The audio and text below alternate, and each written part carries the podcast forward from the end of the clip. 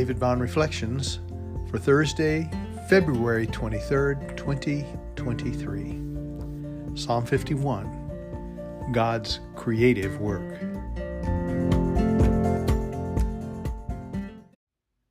Psalm 51 Have mercy on me, O God, according to your steadfast love, according to your abundant mercy, blot out my transgressions. Wash me thoroughly from my iniquity and cleanse me from my sin. For I know my transgressions, and my sin is ever before me. Against you, you only have I sinned and done what is evil in your sight, so that you may be justified in your words and blameless in your judgment. Behold, I was brought forth in iniquity, and in sin did my mother conceive me. Behold, you delight in truth in the inward being, and you teach me wisdom in the secret heart. Purge me with hyssop, and I shall be clean. Wash me, and I shall be whiter than snow. Let me hear joy and gladness. Let the bones that you have broken rejoice. Hide your face from my sins, and blot out all my iniquities. Create in me a clean heart, O God, and renew a right spirit within me. Cast me not away from your presence, and take not your Holy Spirit from me.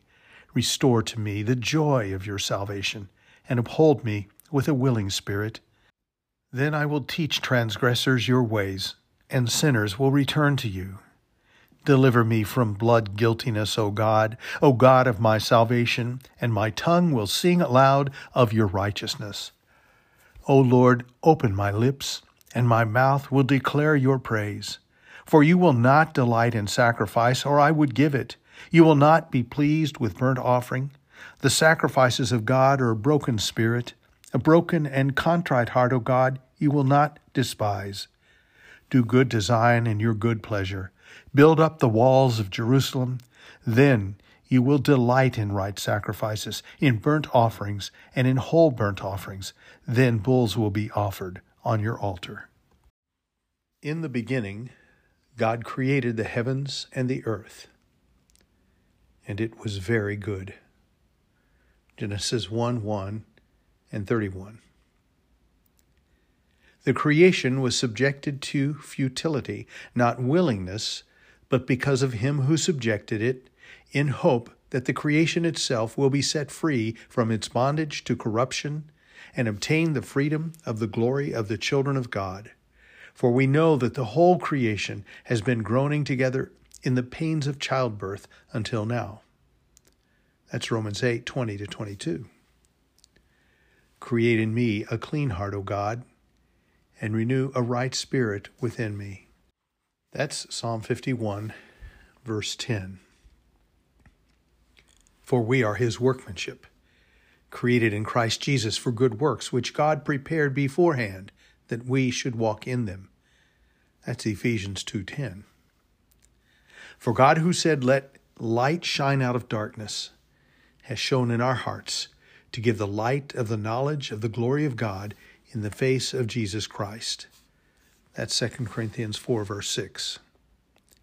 In spite of all that God has done, we continue to wander from his ways. We sin. We and all of creation are held in bondage. We constantly need God's mercy and forgiveness. We never outgrow the need to repent this side of eternity. As Martin Luther famously said, when our Lord and Master Jesus Christ said, Repent, he willed the entire life of believers to be one of repentance. That's Luther's first of his 95 Theses.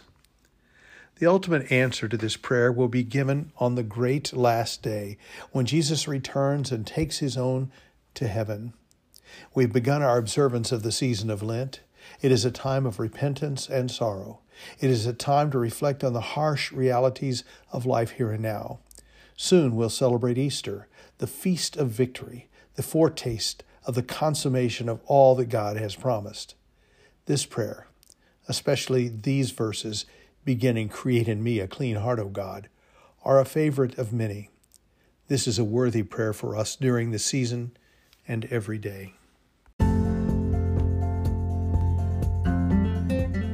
David Bond Reflections.